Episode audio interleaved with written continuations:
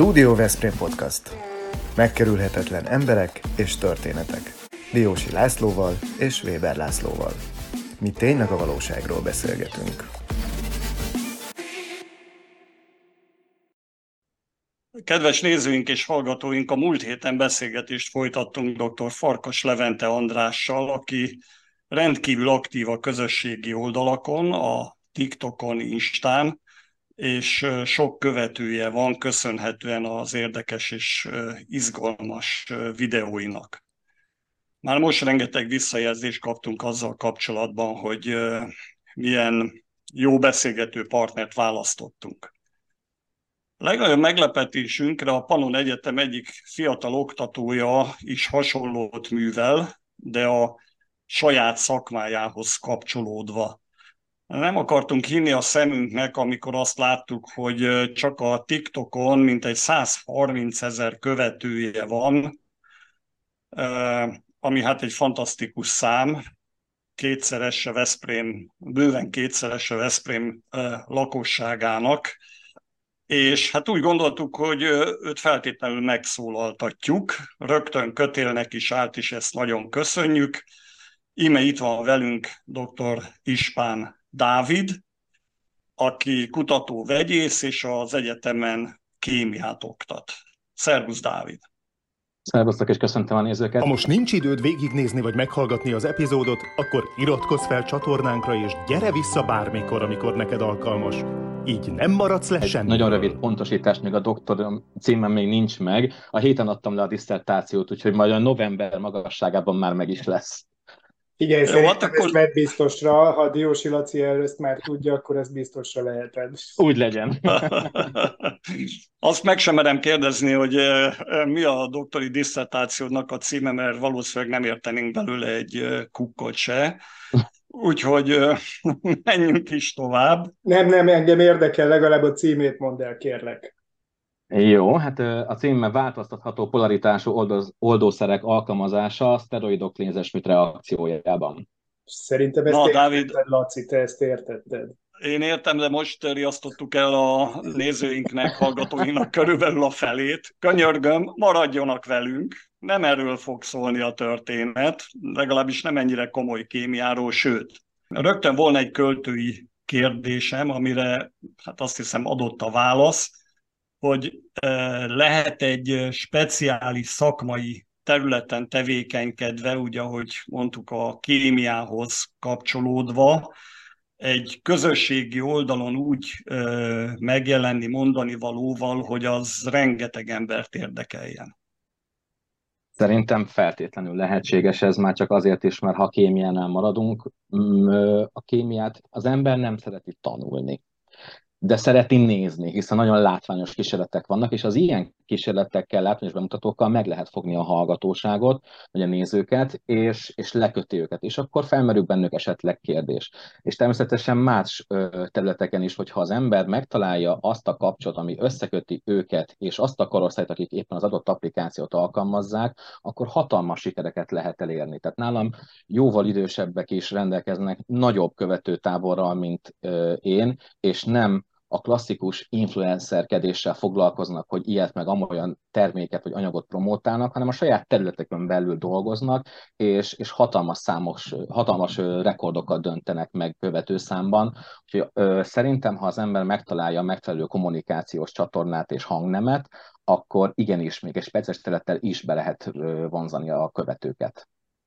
Na, én azért szeretnék még itt maradni ennél a számnál, ennél a 130 000-nél, hogy hát ez már voltaképpen véleményformálás, ha tetszik, hanem ez így van, és üzletileg perspektíva-e, gondolkoztál-e már ezen egyébként, mert hát vannak olyan influencerek, akik ilyen szám esetében már vastag borítékokkal rendelkeznek.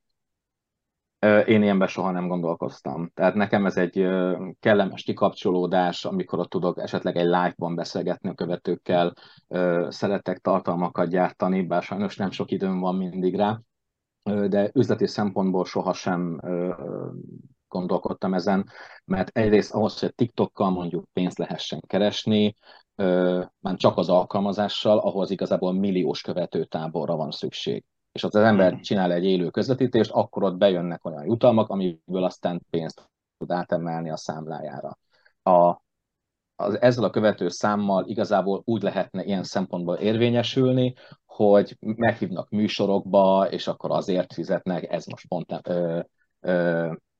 Dávid, meghívtunk műsorba, de nem szeretnénk fizetni egy fillért az elején szeretnék leszögezni. Nem is fogadnám el, nem, szó nincs róla. Tehát, hogy ilyenekkel lehetséges, de én soha nem gondolkodtam abban, hogy ebből üzletet csináljak. Igazából inkább a tudománykommunikáció az, ami nekem nagyon fontos, ilyen zászlóshajóm is küldetésem, mert az emberek elfordulnak a tudományoktól, mert nem értik azt a beszédet, ahogyan a kutatók, tudósok kommunikálnak velük. És én szeretném azt, hogy megmutatni azt, hogy ez egy teljesen más módon is el lehet ezt az egészet adni, érthetővé, érdekessé lehet tenni. Tehát, hogy nekem igazából az a célom, hogy az emberek nem is a mély tudományok, de ugye a természettudományok irányába tudjam picikét orientálni, nem pedig az, hogy én ebből üzleti profitot teremtsek magamnak. Nekem megvan a magam szakmám, és abban boldog vagyok. Igen. Kedves nézőink és hallgatóink, akkor most következzen két rövid bejátszás. Az egyik egy 1957-es influencertől következik, illetve egy 2023-as influencertől, aki itt ül most körünkben, úgyhogy nézzük meg ezt a két bejátszást, aztán majd beszélünk róla. Azt mondják, hogy a hang egy másodperc alatt 340 méter utat tesz meg. Igaz ez? Én a meglátás, a tudásgyarapítás örömét és boldogságát akarom egyszerű kísérleteimmel mindenkinek megszerezni. Valóban megszállott. 7 méterrel tévedtünk csak, vagyis fél százalék pontossággal közelítettük meg a mi üres konzervdobozainkkal a legkitűnőbben fölszerelt tudományos intézetek eredményét.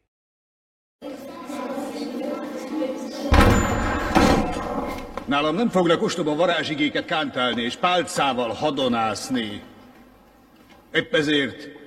nem sokan lesznek maguk között, akik ráéreznek a bájitalkészítés nemes tudományának szépségére, de azon kevesek a kiválasztottak, akiknek érzékük van hozzá. Ők megtanulhatják az elmét elbórítani, az érzékeket tévútra csalni. Megtudják, hogyan kell dicsőséget forralni, hírnevet a palacba zárni, és dugó alá rejteni a halált. Lehet persze, hogy egyesek olyan bámulatos képességek birtokában érkeztek ide hozzánk a Roxfordba, hogy úgy érzik, nem kell figyelniük az órámon. Láttuk ezt a két influencert, az egyik 57-ben Öveges professzor, aki ugyan nem kémia, de fizikatudományokat oktat populárisan, és egyébként annyit kell tudni róla, hogy 57-ben valóban live-ozott, tehát élőadásban mentek az ő kísérletei. Aztán körülbelül 10 évvel később indult egy komoly sorozata, amivel aztán ő is azt a célt tűzte ki, amiről te beszéltél, hogy a tudomány népszerűsítése. Egyébként ő egy piarista pap tanár volt, fizika tanár, úgyhogy nyilvánvalóan ezek a célok, amikről te is beszéltél, domináltak az ő esetében. Szerinted ő is ugyanúgy jutott el ehhez a sikerhez, mint amit az előbb megfogalmaztál, hogy jó nyelven és jól kiválasztott közönségnek kommunikált, bár akkor ugye még csak egy csatornás volt ez a média világ. Biztos, hogy ennek hatalmas szerepe van, de igazából szerintem a maga egyszerűségével is megfogta az embereket, és az, hogy amilyen lelkesen tudta mondani. Tehát láttuk a videóban is, hogy mennyire lelkes volt, hogy milyen pontossággal meg tudták egyszerű konzervdobozokkal közelíteni a tudományos műszereket. Ez, hogyha ezt a lelkesedést át tudja adni a tévéképernyőn keresztül akkoriban a hallgatóságnak, ez átragad, és a gyerekek kipróbálják otthon is, jaj, nekünk is sikerült, és ezeknek hatalmas szerepük van az ilyen folyamatokban, hogy a gyerekek érdeklődjenek a fizika, vagy bármilyen más természettudomány iránt. Na most a te epizódjaid, a spotjaid, azok nem csak a szűkenvet kémia szakterületére korlátozódnak, ha így mondhatom, hanem egy sokkal szélesebb kitekintést jelent, ami nekem nagyon szimpatikus, mert például a környezetvédelem és a hulladékgazdálkodás is az egyik fő témaköröd. Ugye vannak bejátszásaid a nájlonzacskó helyett, hogyan használjunk mást, mi a csodát csináljunk a kávézaccal, a hungarócellel, mint csomagolási hulladékkal, a használt olajjal, a használt elemmel, mit csináljunk a tojáshéjjal. Erről olyan sokan beszéltek már, meg sokan tudják is elméletbe, de most ahogy nézegettem a mondandódat, úgy hát valahogy kedvet is kapott hozzá az ember, hogy ezt így kellene valójában csinálni. Ez az inspirációd legfőképpen, hogy ösztökéljed a hallgatót és a nézőt arra, hogy így cselekedjék, ahogyan tanácsolod? Igen, ilyen szempontból igen, véleményformáló és influencer vagyok, mert szeretném, hogyha ténylegesen az ember, aki nézi ezeket a videókat, rádöbbenne arra, hogy ilyen kis sok apró dologgal, ami igazából nem megerőltető, rengeteget tud tenni a hulladék, otthoni hulladék csökkentése érdekében, ami a sok kicsi sokra megy alapon, idővel, ha látja a szomszédja, a barátja, ismerős, hogy ezt meg lehet csinálni, és semmi többletköltséget nem jelent, vagy csak ilyen 100 forintos tételeket, akkor ő is átveszi. És akkor így idővel ez el fog terjedni a társadalomban, és az lesz a természetes, hogy az ember igyekszik csökkenteni a hulladék mennyiségét. Sajnos látjuk azt, hogy a hulladéklerakó telepeken elképesztő halmokban állnak a szemetek, és aztán nem tudnak vele mit kezdeni, vagy nem tudnak az emberek helyesen szelektív hulladékot gyűjteni. Tehát mi is gyűjtjük itthon szelektíven a hulladékot, visszük le, és olyanok vannak oda bedobálva, ami rá van írva hatalmas betűkkel, hogy nem oda való. De az ember nem olvassa, az a kukának az alján van. Most ha pörgeti este az ágyában a TikTokot, és szembe jön vele, hogy ezt hogyan kéne megcsinálni, és ezzel lefekszik, az agya ezt elraktározza valahova, és előjön neki, akkor már egy lépcsővel előrébb vagyunk.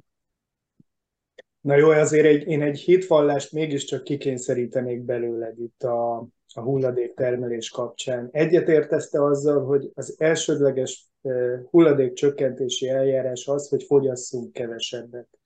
Igen, igen. Akkor, a hatalmas túlfogyasztás van. Ugye, tehát hogy én azt gondolom, hogy a te generációdnak ez már egy evidencia, hogy a fogyasztás az úgy nem fenntartható, ahogyan mi ezt eddig csináltuk, úgyhogy ez az első lépés, és aztán ott lépnek be a te praktikus tanácsaid, amikor azt a döntést már meghoztuk, hogy kevesebbet. És akkor itt ugye, ha jól értem, akkor te ezt egyfajta edukációs szándékkal teszed. Ezt annak összefüggésében is kérdezem, hogy én most megnéztem, hogy például hány kémia tanár lesz, vagy hányan jelentkeztek a kémia szakos tanárnak idén, tudod? Mondjuk az eltén. Ketten. Tehát lehet, hogy átveszitek ti, akik ilyen módon kommunikáltok, illetve a tudást így osztjátok meg, azt a szerepet, ami a tényleges edukáció lesz a jövőben? Ez bekövetkezhet szerinted?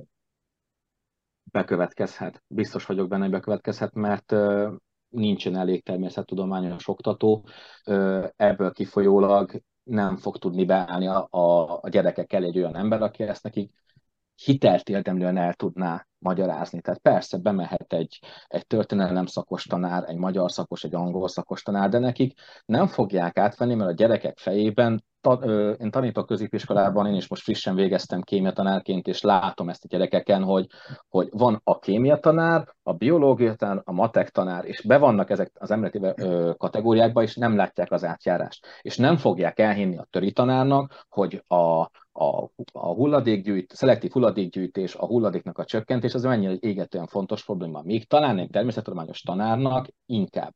De mivel belőlük kevés jönnek azok az emberek, akiknek ezekkel foglalkozniuk kell, és a TikTokon egyébként vannak olyan csatornák is, ahol nem tanár végzettséggel rendelkeznek, hanem vállalkozók például beszélnek ezekről, akik ebből akár ilyen hulladékmentes boltokat csináltak.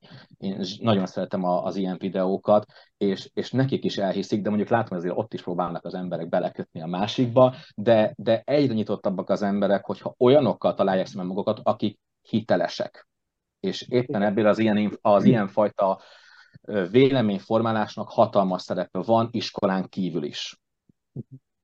Hát és nem csak hitelesek, hanem úgy tudják előadni a mondandójukat, hogy az lekösse a hallgatóságot, ahogy utaltunk is Öveges József esetén erre, meg hát ahogy te is ott eligazítod a hallgatókat vagy nézőket, hogyha úgy tetszik.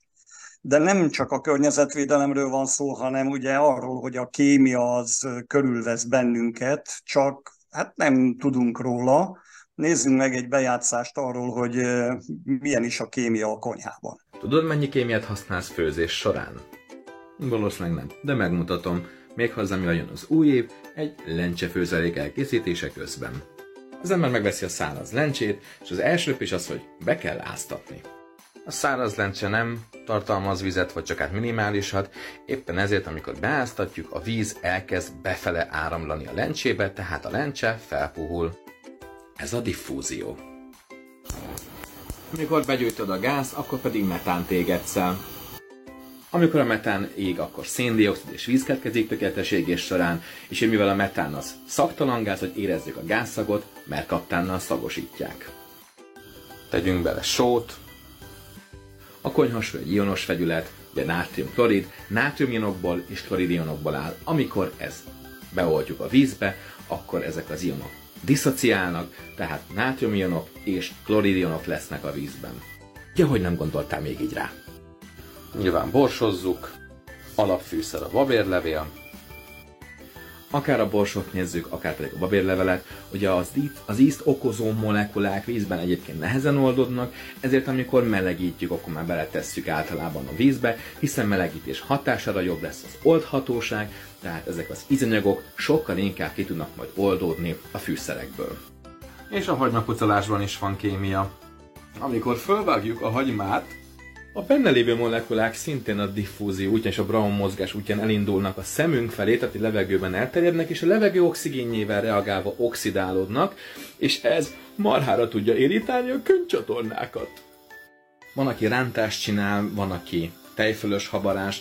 A tejföl is egy kolloid rendszer, ugye a kolloid az, hogy kis szemcsék vannak eloszlatva egy közegben, tejföl esetében két nem elegyedő folyadékfázis van eloszlatva egymásban. Ráadásul a tejföl tixotróp, tehát keverés hatására elfolyósodik. Ha melegítéssel elég sok hőt, energiát adunk át a rendszerünknek, akkor a víznek a gőztenziója eléri a külső nyomást, tehát felforr a víz. Látjuk, hogy hab is keletkezett, amely szintén kolloid rendszer. Szóval a kémia igen, ott van mindenhol, még ott is, ahol egyébként nem gondolnánk. Bár azért nem kell engem sajnálni, mert nem így szoktam általában főzni, főzés közben nem ezeken szoktam gondolkodni, de néha azért jó belegondolni, hogy amit megszereztünk tudást, azt más területeken tök jól lehet hasznosítani. Ez a videó 2022 utolsó videója, kívánok mindenkinek egy sokkal-sokkal boldogabb új esztendőt, és akiknek pedig házálatuk van, vigyázzatok rájuk, hiszen ez az undorító tűzijátékosdi és petárdásdi, óvjuk őket. Boldog új évet mindenkinek, jó egészséget, sziasztok! No, így lehet könnyen tanulni, mert sokkal inkább elsajátítható a kémia, hogyha esetleg emlékszik a hallgató vagy a néző arra, hogy no, akkor az a kifejezés, az mihez is kapcsolódott, milyen eseményhez. Ezt úgy jól kifundálod, azt kell mondani. Köszönöm szépen. Ugye a kémia, amit az iskolákban tanulunk, az nagyon arra megy rá sajnos, hogy atomszerkezet, elektronszerkezet, ilyen reakciók, egyesülés, bomlás, stb. És a gyerekeknek ők tüdőcsúcshurutot kapnak ettől, mert az absztrakciós képességük sokszor még nincs olyan szinten, hogy ezeket el tudják képzelni. De hogyha látom, hogy beleteszem a babérlevelet a vízbe, és akkor ott kioldódik, és az oldhatóság így függ vele össze, akkor egy kémiaórán tanult fogalomhoz társítanak egy otthoni példát, és ha közelítjük az otthoni és az iskolai tanulási környezeteket, akkor sokkal hatékonyabban tud a gyerek tanulni. Ha nem is emlékszik a pontos fogalomra, hogy mi a definíció, de az, hogy ez valahol itt volt, és ezt itt hallottam, akkor már utána tud nézni pontosan nyugodtan, és akkor megragad előbb-utóbb. Dávid, és te a konyhában szeretted meg otthon a kémiát? Vagy honnan jött ez a te döntésed, választásod, hogy a tudomány ez egy irányába indulsz el, és hát ezek szerint akkor az életedet erre teszed föl, hiszen kutatónak készülsz. Igen, hát én gyűlöltem a kémiát. Meg kell vallanom őszintén, én nagyon ott... még derülnek ki. Megtaláltuk a közös pontot. Tehát én általános iskolában én falhoz vágtam a kémiakönyvet, hogy nekem ezt mire kell megtanulnom. És én mindig is egy ilyen természetközelibb ember voltam, és környezetvédelem vízgazdálkodás szakra jelentkeztem középiskolába, és ott iszonyatosan jó kémiatanát kaptam. Annyira lelkesen tudott magyarázni, és hozta a hétköznapi példákat, és kísérleteztünk órán. Nagyon-nagyon jó volt. Megtudhatjuk a nevét? Hangozzék el a nevet. 2 is van, Egyedné Molnár Krisztina és Boryannén Nyúl Katalin tanárnők. Ők tanítottak engem kémiából. És ez hol volt helyileg? Székesfejérváron a Bugát Pál középiskolában, ahol most is tanítok. Én visszamentem az alma máterbe, és nagyon-nagyon jól tanítottak. És aztán elkezdtük tanulni a szerves kémiát, amivel ma is foglalkozom, és nekem az egy ilyen szerelem volt első látásra, nem tudom miért, de nagyon megtetszett. És amikor elkezdtem belemélyedni, akkor ugye a korábbiak is összeálltak a fejembe, és én akartam még tanulni, mert ez mennyire izgalmas, és akkor így mentem el kémiafakultációra, érettségiztem kémiából, és én akkor is gondolkodtam, hogy elmegyek kémiatanárnak, és azt mondta a tanárom, hogy ne, hanem menjek el vegyésznek, mert vegyészként utána még mindig taníthatok kémiát, és igaza lett. Úgyhogy megcsináltam az alapdiplomámat, a Pannon Egyetemen kémia szakon, aztán a vegyész mesterszakot, elkezdtem a doktori tanulmányokat, és azután most csináltam meg a kémia tanárit. Úgy látom, hogy azért a szelektivitás az irányadó lett a tevékenységedben, gondolkodásodban és a TikTokon való szereplésben, mert eléggé sokrétű a megjelenés formája mindannak, amit produkálsz. Ugye beszéltünk a környezetvédelemről, beszéltünk a mindennapi kémiáról, de most már ott tartasz, hogy emelt szintű kémia érettségire is felkészíted az érdeklődőket. Tehát lehet válogatni, hogyha valakit ez érdekel, akkor ezt nézi meg. Ha a kémiai kísérletekre kíváncsi, akkor azt mutatod meg. Hogyha elmeséled, hogy kell egy doktori képzésre készülni, azon részt venni, vagy egy doktori dolgozatot elkészíteni, akkor az jelenik meg a színen. Szóval nagyon sokféle lehetőség adódik, hogyha valaki ránéz a te oldaladra. Fog ez még bővülni? Mert ugye kíváncsi vagyok arra, hogy fut ki majd ez a játék.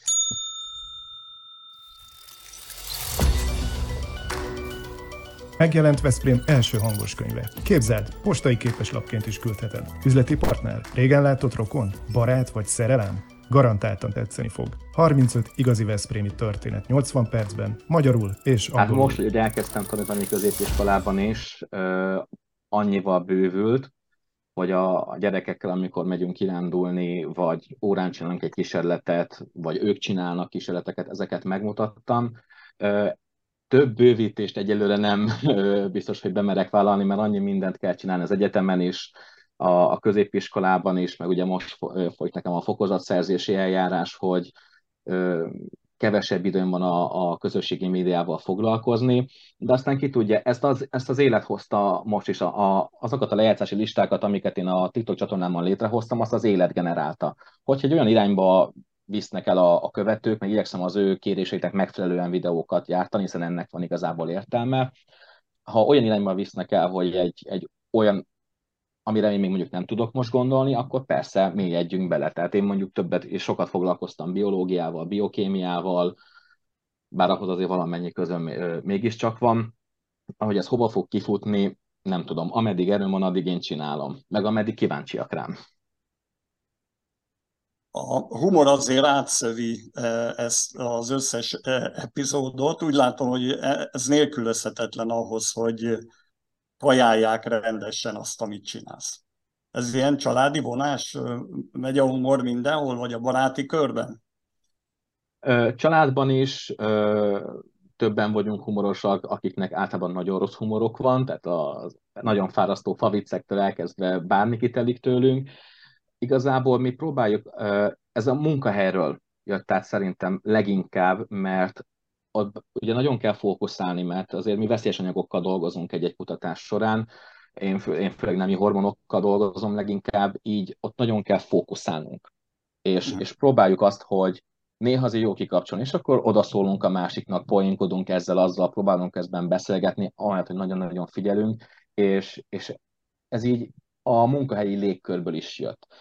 Meg próbálok sokszor tudatosan is odafigyelni, hogy ha van egy ilyen poén lehetőség, akkor arra csapjunk le, mert ha most én egy farccal elmondom a gyerekeknek, hogy hát amikor az elektronok képülés az energia szint szerint 3 másodperc után tovább pörgeti, és nem fogja megnézni. De hogyha benne van a poén, hogyha van hétköznapi vonatkozásod, vagy csak egy jót tud röhögni rajta, mikor nem is érti pontosan, hogy mi az, amit én oda kiírtam esetleg szövegben, de egy jót tud nevetni rajta, akkor már végignézni, tovább küldi valakinek, virálissá válik a videó, és sokkal több embernek feldobálja a For You oldalon a TikTok, ahol olyanokat is elérek, akik egyébként nem követnek engem.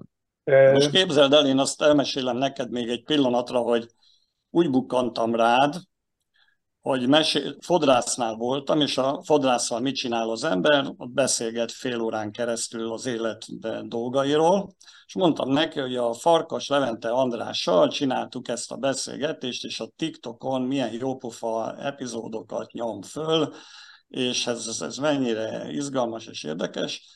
Ő meg azt mondja nekem, hogy te figyelj, van egy srác, aki pedig az egyetemen van, így tudta, egyetemen van, és az pedig rendkívül jó kis spotokat tesz föl.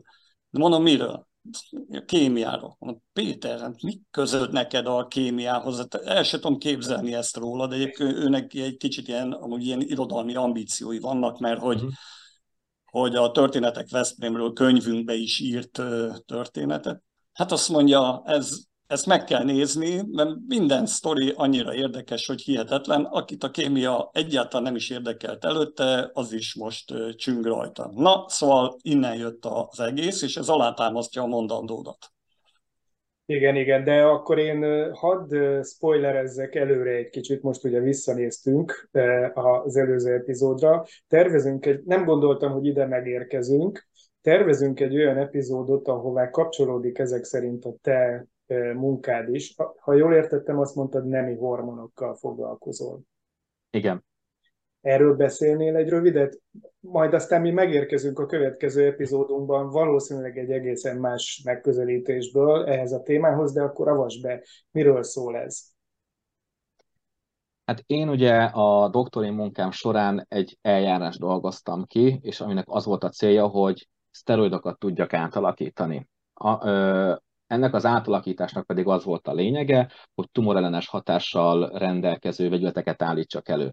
És tudjuk azt, hogy vannak hormonfüggő tumoros elváltozások, tehát ha mondjuk a hölgyekben az ösztradiol szint nagyon az ösztron-ösztradiol szint megborul, és az ösztradiolban nagyon sok van, akkor az okozhat mellrákot, petefészekrákot, endometriózis, endometriális hiperpláziát, rengeteg betegséget, és tudjuk azt, hogy ez sokszor egy enzimnek a túlzott működése miatt alakulhat ki, és én olyan vegyületeket gyártottam, ami ennek az enzimnek a működését képes picikét visszávenni, lefékezni, viszont az enzimek azok olyan, mint a kulcs meg a lakat, egy enzimhez egyfajta molekula illik bele a szervezetünkbe, tehát nekem olyanokat kellett gyártanom, ami beleillik ebbe az aktív helyre az enzimbe, és azok pedig nemi hormonok.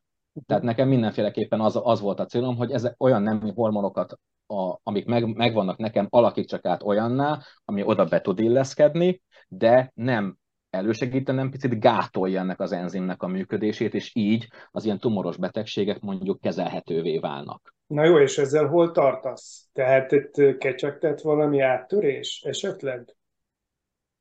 Most egyelőre ott tartunk, hogy a módszer ki van dolgozva. Ez most egy,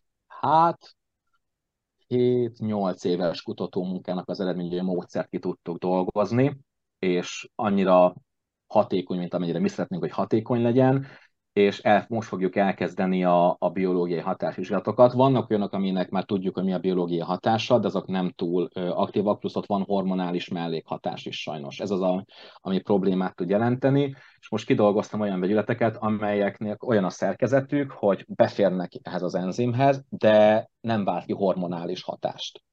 És most kezdjük majd el ezeknek a vegyületeknek a biológiai hatását vizsgálni a Pécsi Tudományegyetemmel együttműködésben, illetve ezekből még további származékokat állítunk elő, és megnézzük, hogy melyik az, amelyik a legjobb lesz.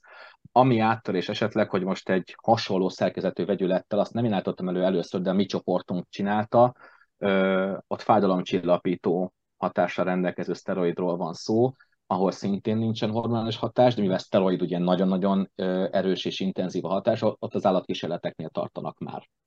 Úgyhogy abból akár még lehet is valami. Szuper. Na én azt javaslom, hogy evezzünk vissza egy kicsit a sekélyebb vizekre.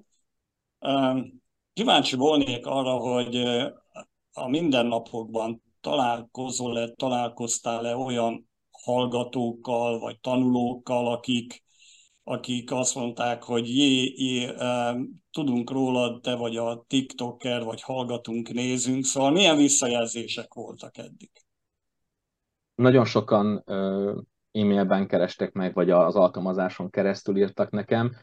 Volt, hogy voltam Budapesten egy közönségtalálkozón, ott többen is voltunk, akik TikTokon aktívak vagyunk, ott nagyon sokan megismertek, és készültek közös fényképek, és nagyon örültek, és talán az egyik legnagyobb büszkeségem, hogy van egy követőm, aki nem szerette a kémiát, és amikor ez a közönség találkozó volt, egy 2-3 évvel ezelőtt, akkor készült az emelt szintű kémiai érettségére, és azt mondta nekem, hogy azért, mert hogy megszerettettem vele a kémiát, és azóta jár fakultációra. Nekem ez egy hatalmas büszkeség és öröm, hogy én ebben részt vehettem.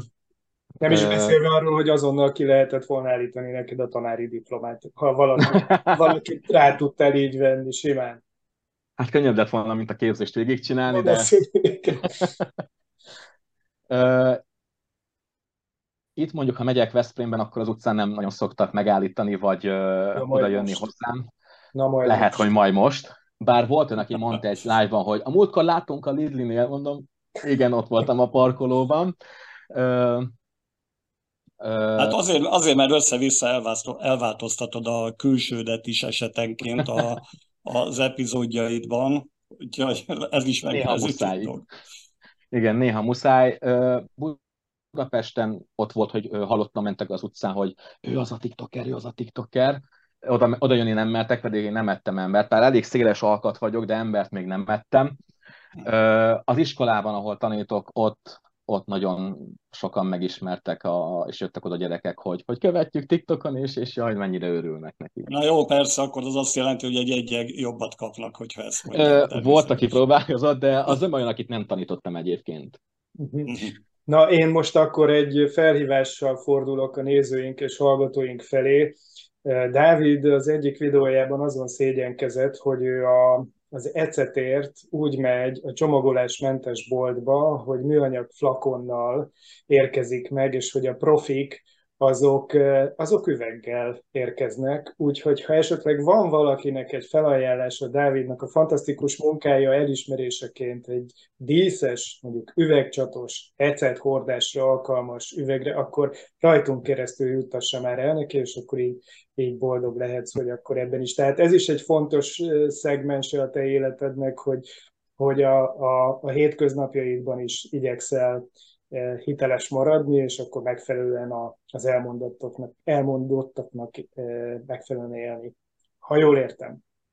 Igen, és köszönöm szépen a felajánlást, bár ezzel az lesz a probléma, hogy akkor meg ki kell dobnom azt az ecetes üveget, bár lehet, hogy felhasználom valami másra, de igyekszem nem növelni az itthoni hulladék mennyiségét. Ez az otthoni hitelességet én nagyon fontosnak tartom, tehát ha most én kiültem volna ezekben a videókban, bár ezekben többet beszélek, mint mutogatok, de ha csak elmondom, hogy hát ezt így kéne csinálni, és otthon én nem így csinálom, akkor annak nincsen semmi értelme, de ha be tudom mutatni, hogy na itt vannak a szelektív kukát, ezt használom, vagy megyek ecetért, erre használom, arra használom, vagy a kávézacnál, ez a zac nélküli növény, az meg az accal trágyázott, vagy hát kezelt növény, ennek ad egy olyan hitelességet, hogy na, akkor mondjuk én is kipróbálom ezt otthon, mert neki működött, akkor lehet, hogy nekem is működni fog. Bizonyára hallottál róla, hogy a mi podcastunk elhíresült arról, hogy mi könyvekkel is foglalkozunk, de nem feltétlenül kémiával, kémiai szakkönyvekkel, hanem inkább szép irodalommal. Ott látom a hátad mögött a könyves polcot, és kérdezném azt, hogy a szép irodalom is a látókörödben van, vagy inkább csak a szakma? Ha csak a szakma lenne, én megbolondulnék. Úgyhogy muszáj néha kikapcsolni, bár teszem hozzá, hogy az a könyvespolchoz éppen páromnak a könyvei, az enyém azok itt vannak. Hát ez tele van szakkönyvekkel egyébként, meg középiskolai könyvekkel, de néha muszáj kimenekülni, hogy ne a kémiával foglalkozom, mert sajnos én hajlamos vagyok arra, hogy ha megyek az utcán, és akkor valamit látok, akkor ebből hogy lehet videót csinálni, vagy ennek mi a kémia háttere, és elkezdem túlgondolni. És néha muszáj kimenekülni, úgyhogy én a ponyvától kezdve most éppen egy boszorkányos könyvet olvasok, de itthon van nekem Stephen Hawkingnak a 3 könyve, Mozartról is van itthon egy könyvem, nekem Mozart az egyik kedvenc zeneszerzőm, úgyhogy az ő életéről is van itthon egy könyv. Tehát van itt szép irodalom, a klasszikus komoly irodalomból picit kevesebben, ezt bevallom őszintén.